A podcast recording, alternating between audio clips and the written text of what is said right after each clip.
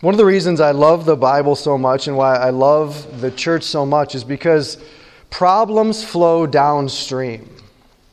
Right? You look at the problems in your life, you look at the problems in our society, and, and so many of us want to get angry with them, upset with them, deal with them right there, but all of these problems came from somewhere else.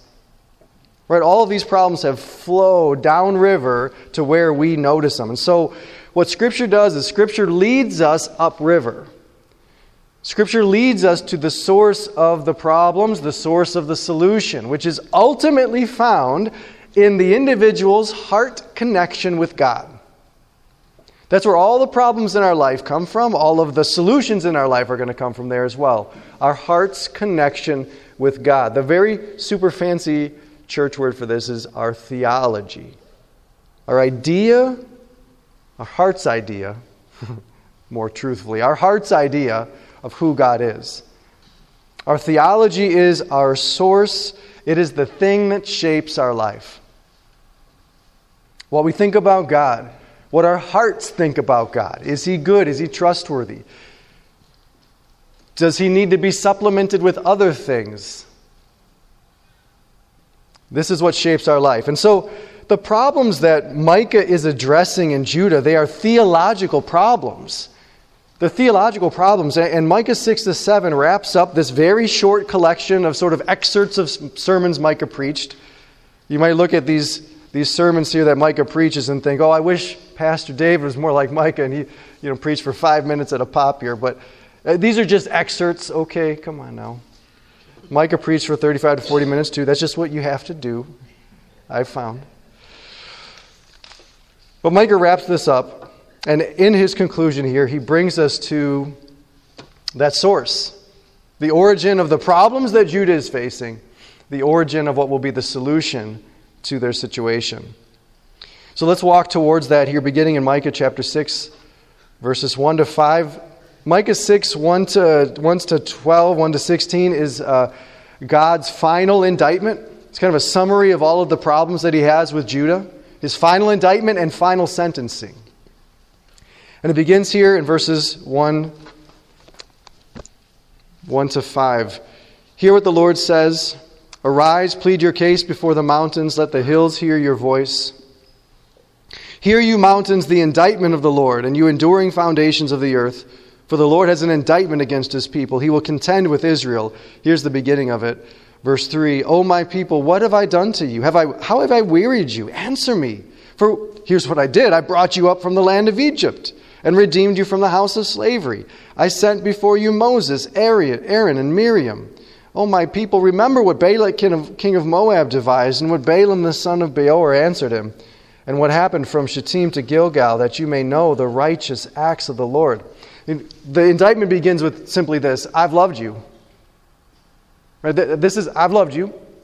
But, verse 6 With what shall I come before the Lord and bow myself before God on high? Shall I come before him with burnt offerings, with calves a year old? Will the Lord be pleased with thousands of rams, with ten thousands of rivers of oil? Shall I give my firstborn for my transgression, the fruit of my body for the sin of my soul? He's told you, O oh man, what's good. And what does the Lord require of you but to do justice and to love kindness, to walk humbly with your God? See, God has loved them, but it is not God that they're loving back. God wants to be loved, verse 8. He wants to be loved in ways that reflect who He is, that reflect His character and the stuff He does. Do justice, love mercy. The first thing God ever tells us about Himself in, in Exodus 34 I'm the Lord, the Lord, merciful. Love mercy, my people. Reflect who I am. But instead, they're treating God just the way that pagans treat their gods as somebody that you can appease with sacrifices 10,000 rams, sacrificing children. We just want to appease God with sacrifices in order to get the gods to do what we want. He's saying, You're treating my worship in the temple, you're treating worshiping me, but you're not worshiping me. You're, worship, you're treating me like you would treat these other gods. You're not loving me back. It's like loving your spouse with what, loving your wife with what some other woman enjoys? Right? I very quickly, I, I came as a, a young man into uh, dating and courtship and all that, all that stuff with a very vague, probably Hollywood shaped idea of what women like, right? So I'm, I'm buying Janisha all these different uh, jewelry, earrings, and all this kind of stuff. And, and finally, like a couple rounds in, she's like, I don't wear this stuff. Like you're, you're, you're trying to bless me, you're trying to serve me with what you think other women want. It's not me. It's not me that you're bringing love to. It's not me that you're loving. When he gets to verse 8, he has told you, O man, what is good. What does the Lord require? He's saying, This is God exasperated. I have loved you, and you're acting like you don't even know me. You're going to offer your children as sacrifices to me? What are you doing? It is not me that you have loved because it's not God that they want. Let's keep reading in verse in verse 9, the voice of the Lord cries to the city, and it is sound wisdom to fear your name. Hear of the rod and him who appointed it. Can I forget any longer the treasures of wickedness in the house of the wicked, the scant measure that is accursed? Shall I acquit the man with wicked scales and with a bag of deceitful weights? What is it that they love? He says, Your rich men are full of violence, your inhabitants speak lies, and their tongue is deceitful in their mouth. What is it that they love? They want money. They want money. This is why Jesus says you can either serve God or money. You can't serve two masters because these are the two masters we tend to serve God and money. Why the Apostle Paul says the love of money is a root of all kinds of evils, all kinds of injustices. This is what Micah is explaining here. The primary reason that their society is unjust, is unjust, is because of greed. The primary reason that injustice is being tolerated and, and ignored and allowed is because people are greedy. They want a bit of it. So God's accusation is fundamentally I did all this for you. I would do so much more for you, my people. But you decided that what you most needed and what you most desired was what money could do for you. And you want to get that money in order to buy me off as your God, get me to bless the stuff that you're doing, and you're going to use that money to, to increase the distance between the rich and the poor, the haves and the have nots, to make your society more and more unjust. That's the world you want to live in? Chasing money to get you there. And so we come to the final sentencing. That's the final indictment. Now, the final sentencing here, beginning in verse 13. God sentences them to kind of two things. Therefore, he says, Therefore, I strike you with a grievous blow, making, making you desolate because of your sins. You shall eat but not be satisfied, and there shall be hunger within you. You shall put away but not preserve, and what you preserve I will give to the sword. I want you to know something. What, what God sentences them to is certainly what they deserve, but it's also actually what they've chosen. They've, already, they've chosen this, and God's just kind of saying, okay. That's the way sin works, right? Like, God doesn't necessarily have to be blasting us with punishments. He's like, okay, you want that sin? I'll, I'll tell you, here's your punishment. You get it. This is the first thing that God sentences them to, and that is emptiness. They will not be satisfied by what their money can get. You see that in verse 14? You shall eat, but you, shall, you will not be satisfied. There shall be hunger within you. You're going to get, you're going to eat, and then you're going to be hungry because you're chewing on a pacifier and you're not filling your belly. You're going to eat, but you're still going to be hungry. See, built into greed is this very painful reality. You have probably had some measure of experience with this truth that every good thing that you have when you're greedy recalls to mind something better that you don't have yet. This is such a nice, nice thing that I have, but you know what would make it better? Oh, that's baked into greed. We hope in money but money creates a hunger it cannot satisfy. Money creates a hunger that it cannot satisfy. And the second thing that happens, which is also a, just a consequence of being greedy and wanting money more than anything, is exile. God sentences them to exile. Verse 15 You shall sow but not reap. You shall tread olives but not anoint yourself with the oil from them. You shall tread grapes but not drink the wine from them. For you've kept the statutes of Omri and all the works of the house of Ahab, and you've walked in their counsels, that I may make you a desolation and your inhabitants a hissing. So shall you bear the scorn of my people.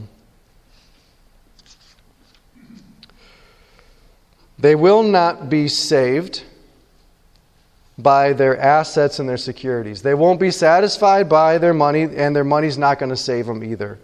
In verse 15, he says, You shall sow but not reap. So, in the amount of time from putting the seeds in the ground to when they send the harvesters out to get it, in that space of time, you're going to be gone. Why are they going to be gone so quickly? Why are they just going to disappear? Because money attracts predators. This is what they experienced. Judah, Israel, flourished. They got richer. The wealthy got wealthier. And the Assyrians thought, hmm, I'd like that. And they came and they took it.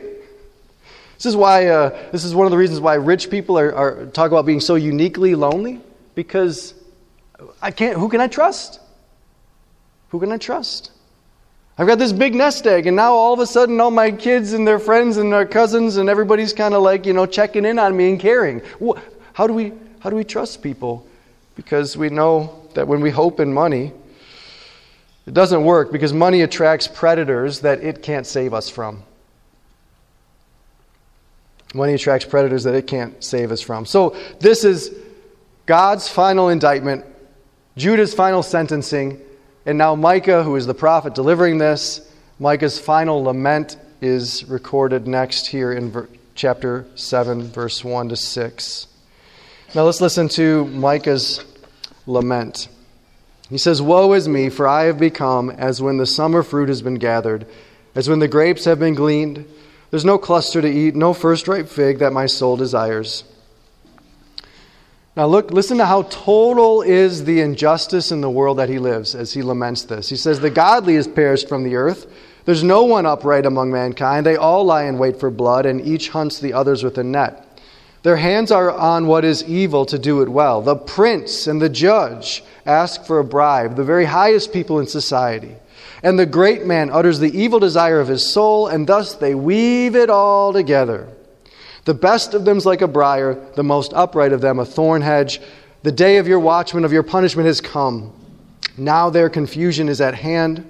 Put no trust in a neighbor, have no confidence in a friend. Guard the doors of your mouth from her who lies in your arms, for the son treats the father with contempt. The daughter rises up against her mother, the daughter in law against her mother in law. A man's enemies are the men of his own house. What is uh, Micah's lament? His lament here is that the entire system of Judah, the entire society is unjust, from the heights of power to the people in your own home. Injustice is everywhere. Injustice never stays localized. Injustice becomes systemic. Listen to the way that Micah describes this in verse 3 look at that last phrase. He says the right the prince the judge and the great people. He says they weave it all together. They weave it all together. Society friends our, our civilization and the society that, that is civilization in this fallen world is a system for optimizing injustice so that the greedy grow more powerful that's what it means for this, for this world to be fallen and broken, is that when we create structures, when we create organization, it serves brokenness. It doesn't serve righteousness. Society in this world is a system for optimizing injustice so that the greedy grow more powerful. Does this resonate with you at all? Do you see this? How does this make you feel? I think we, we tend to imagine all the prophets as angry. but I think it might be truer to imagine them as sad. They're, they're sad. And if we saw things with the clarity that they saw things, that's how we would be. We feel angry when we see bad things because we think we can accomplish something to right it. Right? This is what James says. He says, uh, the anger of people, human anger, does not accomplish the righteousness of God. But we get angry with situations because we feel like we can change it. But Micah ends his prophecies against Judah with lamentation. He says, I cannot change this. I cannot change this. The injustice of this world, I cannot change. The judgment that this world deserves that's coming, I cannot change. Lament is the beginning of the right response to the injustices of society. It's the first part of the right response. The second part is the most important part. And that's what we read in verse 7 of Micah 7. But as for me, here's my lamentation over my society, but let me tell you what I'm going to do in response. As for me, I will look to the Lord, I will wait for the God of my salvation. My God will hear me. I will look to God. The concluding response of Micah, the final response, is faith. Faith is the thing, not anger, not violence, not strategies. Faith is the thing that God has given us to live life in this world. This world, little as we like it, we are to live in this world by faith. It's a world of injustice, it's a world of sorrows and sadness. Right? Open your newspaper, scroll through your website, and, and mourn. But as for me, the right response is to put our hope in God. Faith is what God gives us for life in this world. Is that okay? I know nobody else is telling you it's okay. Is that okay? Or do we need to do we need to get together? Do we need to plan some plans and, and get some signatures and, and do some things, right? How is faith okay? How is faith right in this kind of world? Micah, David, aren't you paying attention? Turn on the news a little. See what's going on out there. How are you telling us to wait on the Lord and trust in Him? We need solutions that are stronger than faith. That's how it feels sometimes, right? To which Micah says, let's, let's keep walking upstream. Let's keep walking upstream. And so we come, I'll reference verses uh, 8 to 17 later, but, but let's look at the end of Micah, all the way upstream for Micah, where his faith comes from. His faith comes from verses 18 to 20. Who is a God like you? He says in verse 7 But as for me, what makes you so different, Micah? What makes you so special? What gives you this faith? Because verse 18, who's a God like you? As for me, because I have this God, pardoning iniquity, passing over transgression for the remnant of his inheritance. He does not retain his anger forever because he delights in steadfast love. He will again have compassion on us. He will tread out our iniquities underfoot. He will cast all our sins into the depths of the sea. You will show faithfulness to Jacob and steadfast love to Abraham, as you have sworn to our fathers from the days of old. What makes faith the right response in this kind of world? Faith is the right response because worship is going to be the final response. Faith is the right response today because we know that worship is going to be the final response. Because God is going to do glorious, good things. That's what Micah ends this with. He says, I'm just going to worship. I'm just going to say things about God and what He will do. I'm going to say things about God and who He is and what He's done. And that worship, that worship sustains his faith. He says, I will wait because I can worship. We can be God's people in this world because this is our God. We can wait on Him to work because we can worship Him. And if we worship, we can wait. This is where Micah's faith comes from. This is why he can say, But as for me, What's so special about you, Micah? Nothing. But I know this God. I know this God. and this is, this is what's all the way upstream, is what your heart knows about God. This is where it all comes from. And what Judah had forgotten or what they didn't appreciate then became the source of all of their folly and their wickedness and then their doom because they forgot their God. Look at Micah 7 18 to 20 again. Did, what does this remind you of? Who's a God like you, pardoning iniquity, passing over transgressions? He doesn't retain his anger forever, he delights in steadfast love. Does this ring any kind of bells? Does this kind of buzz for those of you who know your Old Testaments? It kind of, he will again have compassion. What Micah is doing here, his worship is simply reciting favorite selections from Scripture. Every single one of these has multiple hyperlinks under it to go back to Isaiah, to go back to the Psalms, to go back to Exodus. Micah is just reciting his favorite scriptures, remembering. This is what worship is, is remembering core truths about God in the Bible. That's what it is. Remembering these core truths and seeing them in, in our situations in light of them. Remembering those core truths about God from the Bible, seeing our situation in light of who God is and then letting those truths become hope and comfort and strength and love. When we say, Here's my situation, and we say, Here's my God, immediately your heart goes, oh, Okay. And then your heart can say, All right. okay. All right. I can move. I can endure. I can move forward. I can trust this God in this situation because I have remembered the truths that the Word of God tells me about Him.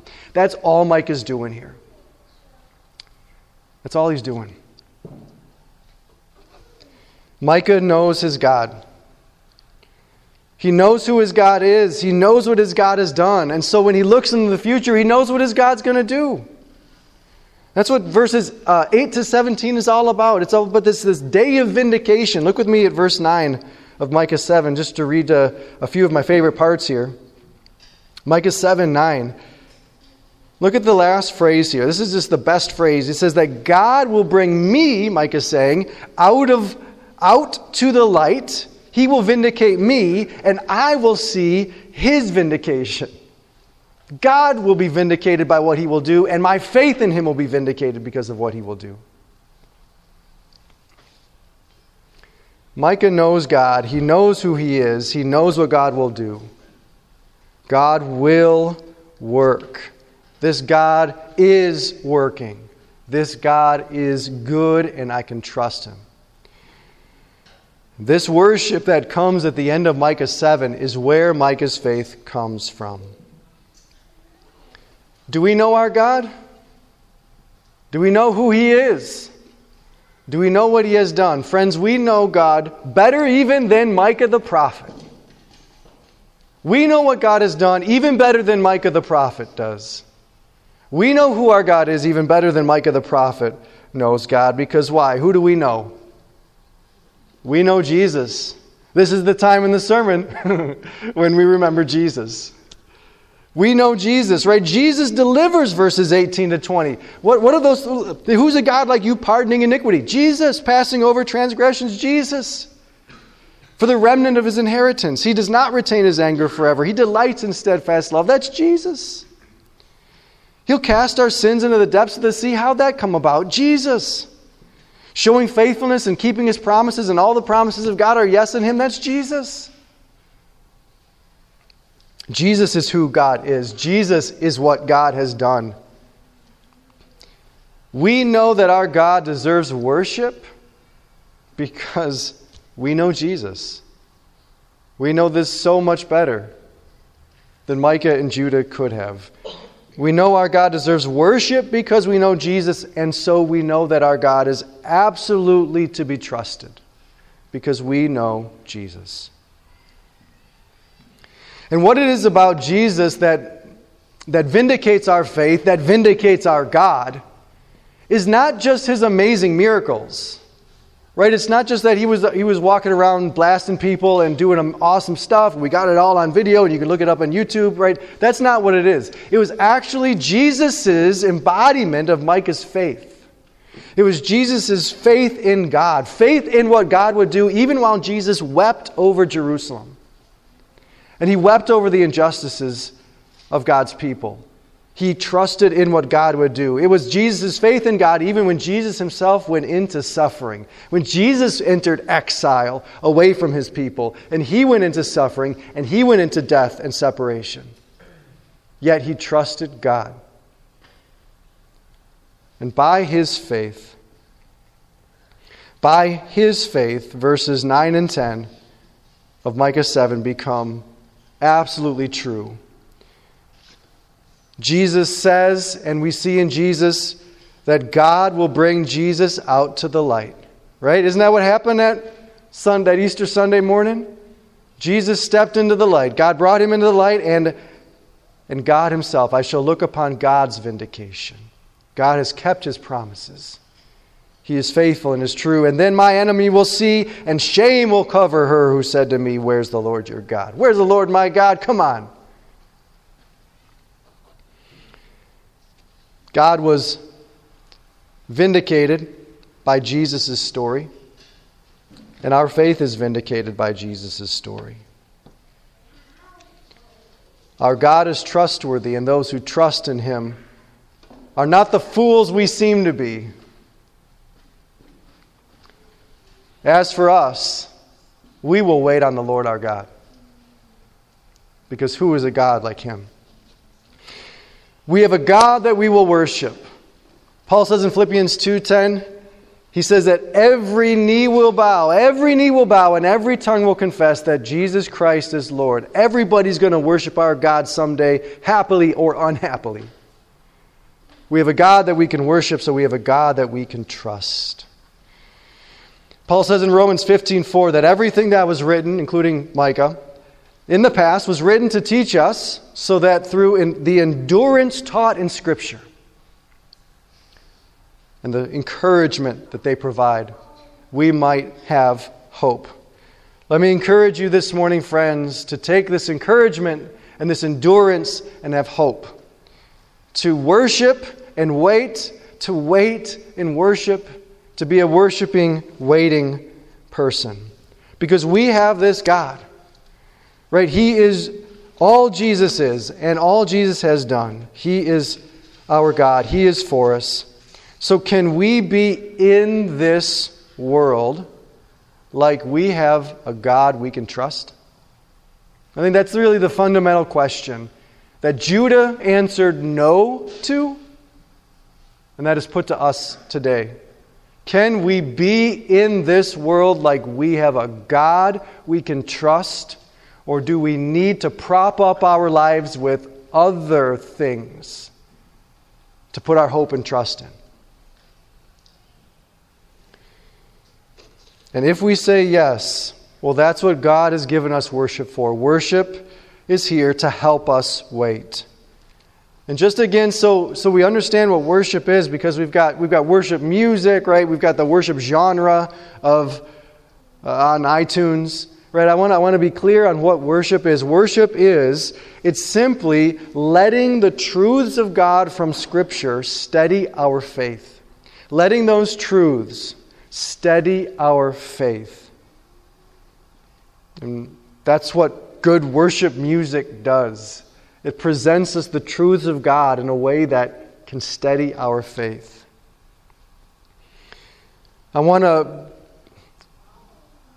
I'm not going to talk a lot about this, but I want to try to be clear here and, and practical and helpful. We tend to think of, of I don't want us to think that worship, that I'm, that I'm talking about something that's just mechanical. Just put on your favorite album or, or just read the right verses and, and just kind of do worship.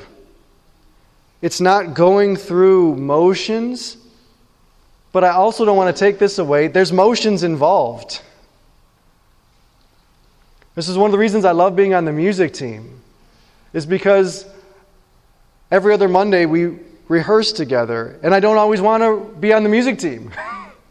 but I go there to go through the motions, and in the motions, worship happens. And I walk away with stronger faith every single Monday night. And we gather together and we sing. And you don't want to sing. It's hard to sing on a Sunday morning when you're still waiting for your coffee to kick in. And worship is not just going through those motions, but there's motions involved. Flap your gums a little bit, and by the end of it, your faith will be a little stronger. You'll be a little more encouraged to wait on the Lord. Sometimes we think about worship as some kind of uh, a sacrifice too. Like I'm going to come to church and I'm going to I'm going to sing and I'm going to go through the motions and I'm doing this God for you. I hope you see what I'm doing and you can hook me up on the things that I'm praying about this week.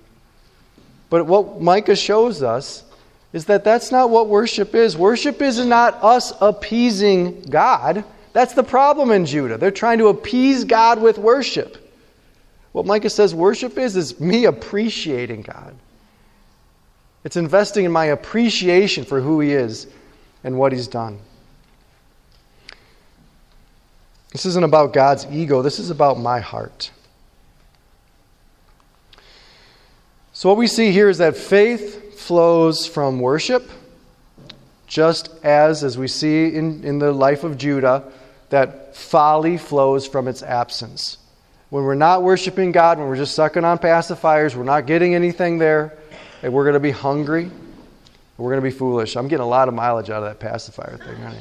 That was a quality illustration.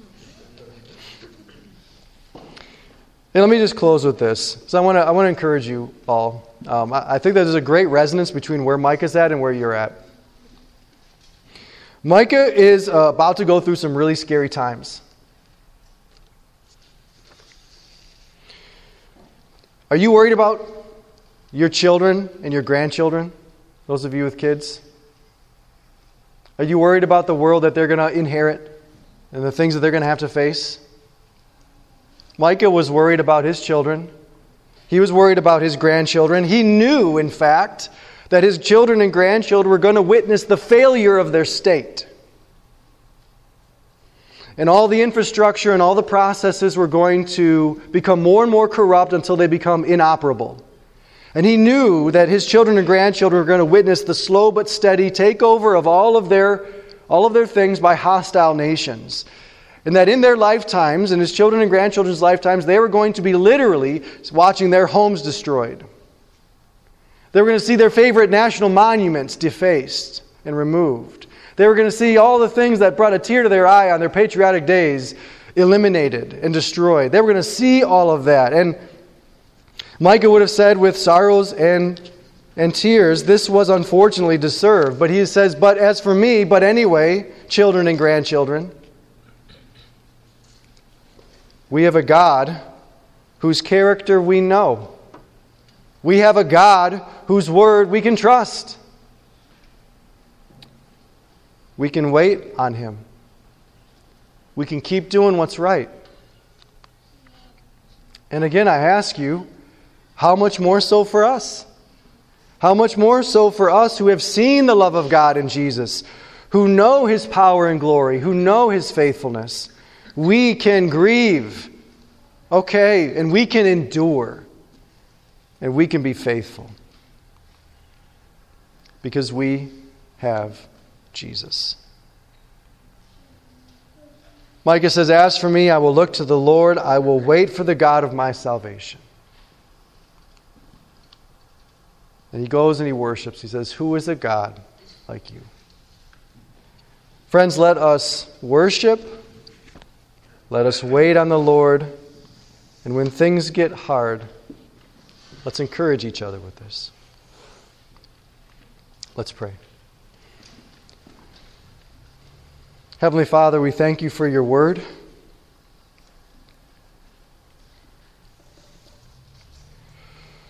We need to hear these truths about you. We need to remember them.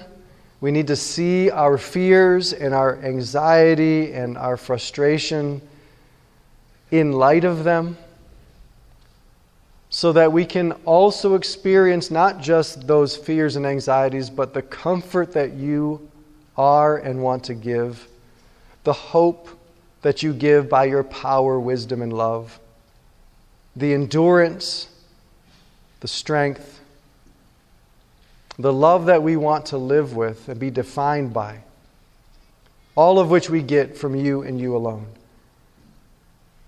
And so, Lord, as we're all in situations that require some measure of waiting because we, we live by faith in this world. And so, would you help us to see what Micah does there? Return our hearts to you, turn our hearts to you. We don't want to just go through the motions, Lord, but give us the discipline, the courage to go through the motions, to turn again to you. And Lord, we trust that in this you will Stir up our faith, comfort our hearts, and continue to give us what we need to be yours. We ask that you would do all this now. In Jesus' name, amen.